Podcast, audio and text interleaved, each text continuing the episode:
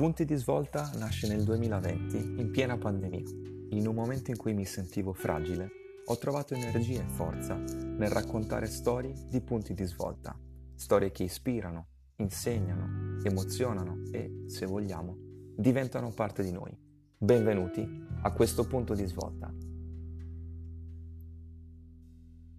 Juan Dong-kyuk, vendere il portatile per scrivere la serie più vista su Netflix per continuare a lavorare alla scrittura di Squid Game, iniziata nel 2008, Hwang Dong-kyuk ha dovuto vendere persino il suo portatile.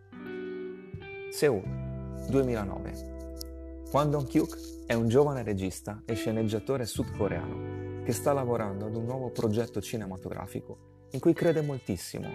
Il progetto racconta la storia di un gruppo di persone che rischiano la vita in un terrificante gioco di sopravvivenza la posta in gioco? La morte per chi perde e 46 miliardi di won, circa 33 milioni di euro, per il vincitore.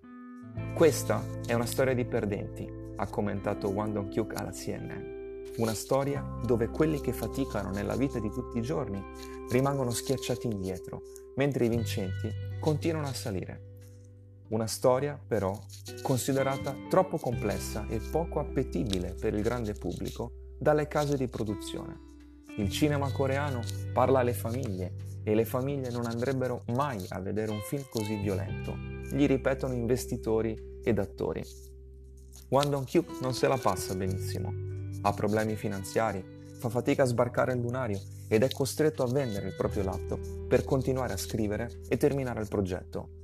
Il punto di svolta arriverà dieci anni più tardi, nel 2019, quando Wang divenuto nel frattempo un cineasta di successo, vede in Netflix una nuova opportunità.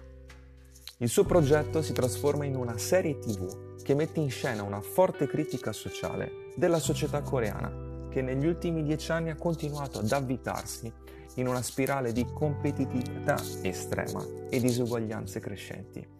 Netflix, alla ricerca di esplorare nuovi mercati, accetta la sfida e dà piena fiducia creativa a Wang. Squid Game, la creatura di Wang, ha raggiunto 111 milioni di telespettatori nei primi 28 giorni di programmazione e si appresta a diventare la serie prodotta da Netflix più vista di sempre.